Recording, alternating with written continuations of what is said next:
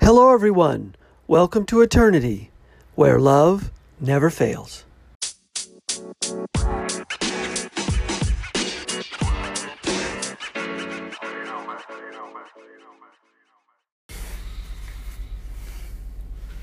Hello, everyone. Thanks for listening. This is the Eternity Bible Study Podcast, where we walk through the Bible together every weekday, Monday through Friday. We're podcasting from here in the United States and in Zambia with a goal to share our thoughts and encourage one another as we read God's Word together, verse by verse. My co-host in Zambia, Mutali, and I are both listening to Through the Bible Podcast and then sharing our thoughts and encouragement with you. From America to Africa and everywhere else, God is in control. As always, our attribution goes to Through the Bible with Doctor J. Vernon McGee. So if you've ever wanted to try to read the Bible every day, we hope you can join us. We're regular people, just like you, trying to learn more about God and walk in step with His Holy Spirit. So if you have your Bible, feel free to read along, and if not, no problem. We'll try to put it all together for you. So let's get started. Hello, everyone. We're back in the book of Second Kings today. We're going to be looking at chapter six and seeing a couple of interesting things here. Um, first off, um, uh, in verse one, uh, apparently you've got some of his students, they call them now the sons of the prophets, said to Elisha, um, "See the place where we dwell. Under your charge is too small for us.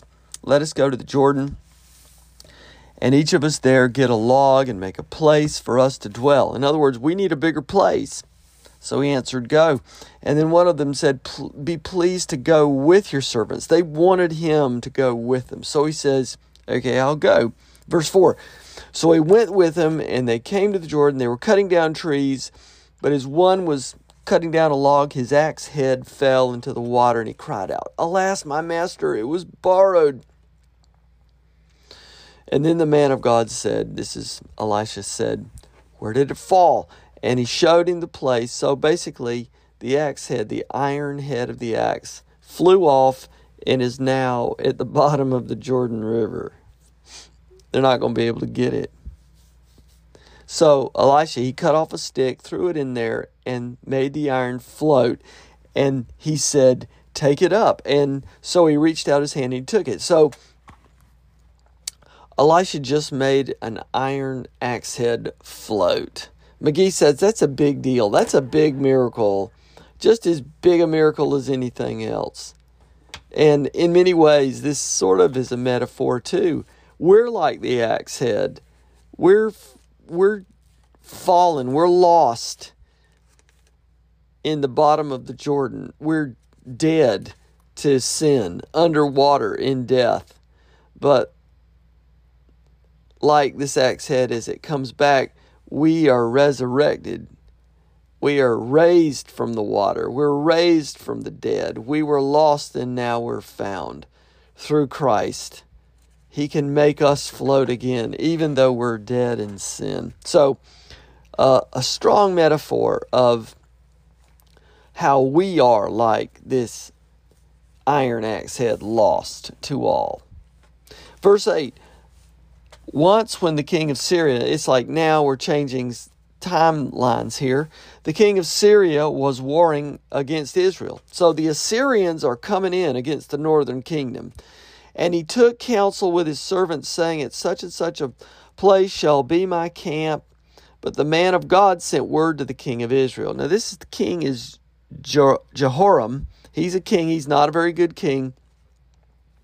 My study Bible says he probably warned him because he, he knew it wasn't yet Israel's time to go into captivity. But so he warns the king of Israel, "Beware that you do not pass this place, for the Syrians are going to going down there." And the king of Israel sent to the place about which the man of God told him. Thus he used to warn him, so that he saved himself there more than once or twice. Okay, so Elisha is keeping the king of Israel, King Jehoram, out of trouble. Because he's not a very good king. He doesn't know what else to do.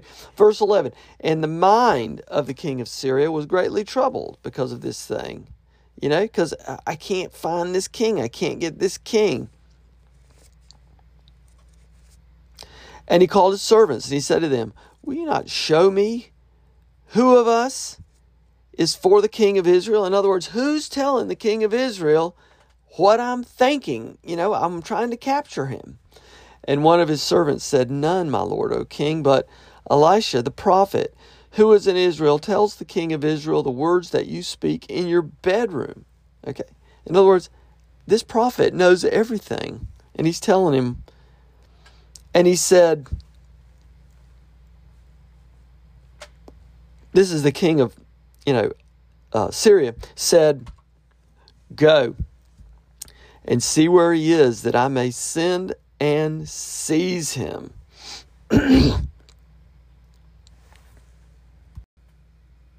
So, in this regard, the um, Syrian king is, is like delusional. Like, he thinks he can just go and, and seize Elisha. Elisha's the one that's been uh, predicting every single thing. You know, God's been telling him whatever his every move is. But in any event, um, it was told him, behold, he's in Dothan. So he sent horses and chariots and a great army, and they came by night and surrounded the city. Verse fifteen, when the servant of the man of God, this is, the man of God is always referred to as Elisha. Um, when the when the servant of the man of God arose early in the morning, he went out, and behold, an army with horses and chariots was all around the city. And the servant said, alas, my master, what shall we do? And he said, do not be afraid, for those who are with us are more than those who are with them. Then Elisha prayed and said, O Lord, please open the eyes that he may see. So the Lord opened the eyes of the young man, and he saw, and behold, the mountain was full of horses and chariots of fire all around Elisha. And when the Syrians came down against him, Elisha prayed to the Lord and said, please strike these people with blindness. So he struck them with blindness, and according to the prayer of Elisha. And Elisha said to them, This is not the, the this is not the way, and this is not the city. Follow me, and I will bring you to the man whom you seek. And he led them to Samaria. Okay, so in my study Bible says they're probably not totally blind, but they're sort of dumbfounded, you know, because they're going to follow him. If they were totally blind, they couldn't even walk, you know, they couldn't follow him. But they're susceptible to his suggestions. So they're kind of dumbfounded. They're perplexed. They're bedazzled. Verse twenty-nine, as soon as they entered Samaria, Elisha said, O Lord, open the eyes of these men that they may see. So the Lord opened their eyes, and they saw, and behold, they were in the midst of Samaria. And as soon as the king of Israel saw them, he said to Elisha, my father, shall I strike them down? Shall I strike them down? In other words, he led them right to the king, Jehoram, the king of Israel, of the northern kingdom, delivered this great army into his hands. Do, do we kill them or not? He said, you shall not strike them down. Would you strike down those whom you've taken captive with your sword and your bow? Set bread and water before them, that they may eat and drink and go to their master. So he prepared for them a great feast, and when they had eaten and drunk, he sent them away, and they went to their master. And the Syrians did not come again on raids into the land of Israel. In other words, they didn't, they didn't kill them at all. They didn't fight. And they sent them away. Now, afterwards, verse twenty-four, Ben-Hadad, king of Syria, mustered his entire army and went up and besieged Samaria. Now, here we go again, another attempt to try to, you know, take over Samaria. I mean, this is like a two-year siege of the northern kingdom by Assyria.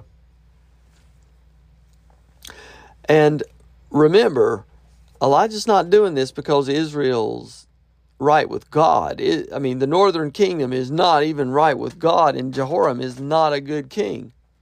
But in any event, uh, he's protected the king many times so far. And there was a great famine in Samaria, this is verse twenty-five, as they besieged it, until a donkey's head was sold for a whole bunch of money, something that they would not ordinarily eat. Now they're eating heads of donkeys. Verse twenty-six, now as the king of Israel, this is Jehoram again, this bad king, was passing by on the wall. In other words, he's standing up on the wall looking over the people. A woman cried out to him, saying, "Help, my lord, O king." And he said, "If the Lord will not help you, how shall I help you?" In other words, he's sort of blaming the woman.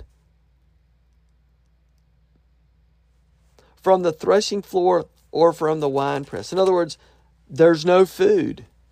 There's no food coming in from the threshing floor, from the grain. There's no food coming in from the winepress. If the Lord's not going to help us, what can I do for you? The king and the king answered her, "What is your trouble?" She answered, now this is terrible, so depressing. She said, "This woman said to me, 'Give your son that we may eat him today, and we will eat my son tomorrow.'" I mean, they're, they have no food. And so this is terrible. They're resorting to cannibalism. "So we boiled my son and ate him. And on the next day, I said to her, 'Give your son that we may eat him.'" Okay, so it's, in other words, probably boiling her child was too much for this woman to do. So the woman, another woman said, "You give me your son and I'll do the dirty work, you know, because I know it's too much for you.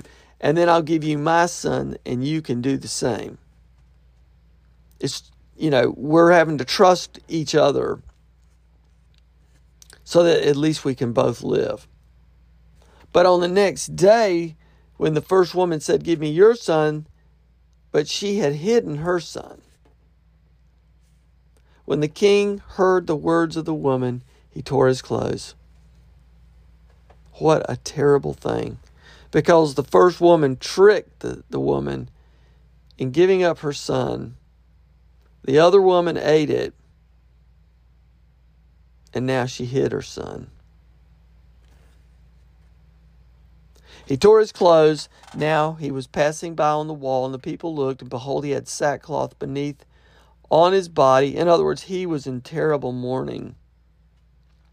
And he said, "May God do to me, and more also, if the head of Elisha, the son of Shaphat, remains on his shoulders today." In other words, he's saying it's probably because of Elisha. He's trying to blame it on somebody else. He doesn't blame it on himself, on his own lack of faith, leading the nation of Israel away from God's word. He doesn't blame himself for being such a bad king. He's now blaming it on Elisha. Like he says, I'm the, the only solution to this is to cut off the head of Elisha. Now, verse thirty-two, Elisha was sitting in his house. The elders were sitting with him. Now, the king had dispatched a man from his presence, but before the messenger had arrived, in other words, the messenger is coming, going to demand Elisha come to the king, and that's why he's going to behead him there. And Elisha said to the elders, "Do you see how this murderer has sent to take off my head? He already knows. Look, when the messenger comes, shut the door and hold the door fast against him. Is not the sound of his master's feet behind him?" In other words, right behind this messenger is going to be the king, and he's going to be coming from, from my head. Don't let him in. The messenger came down to him and said, "This trouble is from the Lord. Why shall I wait for the Lord any longer?" So we're going to stop here, and we will see what happens, how Elisha deals with this messenger who's coming from the king to try to take off his head. So we'll stop here. We'll um, today's Friday. No, wait a minute. Yeah, today is Friday.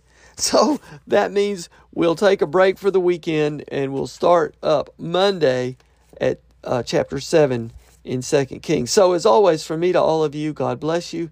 Keep your hearts centered on Christ on this great spiritual battlefield. We'll see you next time tomorrow. And as always, our prayers go up for sweet Emma and sweet Jean. And also, our prayers go up for Mutali as she's recovering and traveling, and Audrey with her as well. God bless you all. We'll see you here next time.